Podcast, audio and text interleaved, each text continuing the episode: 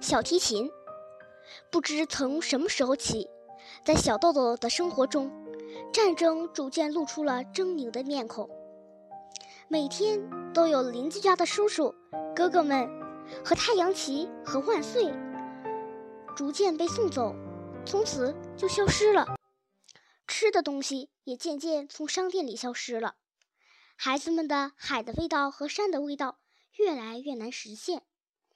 妈妈们想尽办法用紫菜和梅子干来代表海味和山味，但是这些东西渐渐也买不到了。小豆豆他们坐车回家的时候，快到了一站叫大山岗。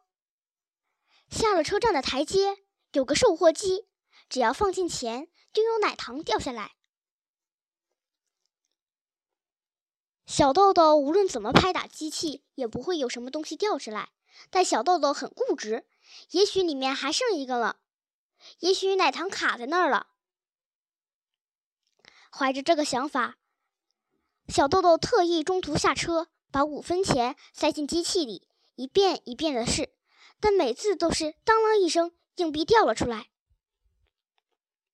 这时，爸爸听人说，如果军需工厂，那就是制造武器的地方。可以用小提琴在那里演奏军歌，回去的时候，人家就会送一点大米。这真是个好消息。妈妈问爸爸：“怎么办呢？要不然去看看？”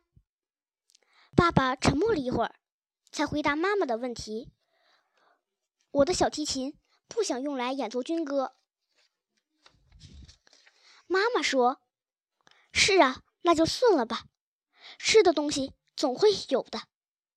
爸爸知道，小豆豆没有什么好东西吃，每天往机器里放钱，每次都是失望而归。如果自己能演奏几首军歌，可以获得一些礼品，家里人会多么高兴啊！小豆豆也能放开肚皮吃上一顿好饭。但是比起这些，爸爸更看重的是音乐。妈妈也深深的理解爸爸，所以妈妈从来没有抱怨“如果能去一趟就好了，可你却”之类的话。爸爸对小豆豆说：“对不起，豆豆住。”小豆豆还不懂艺术、思想等，以及工作的事，但是他知道爸爸热爱音乐。没关系，我也喜欢爸爸的小提琴。但是第二天，在卖奶糖的机器里。仍然没有奶糖掉出来，这是肯定的。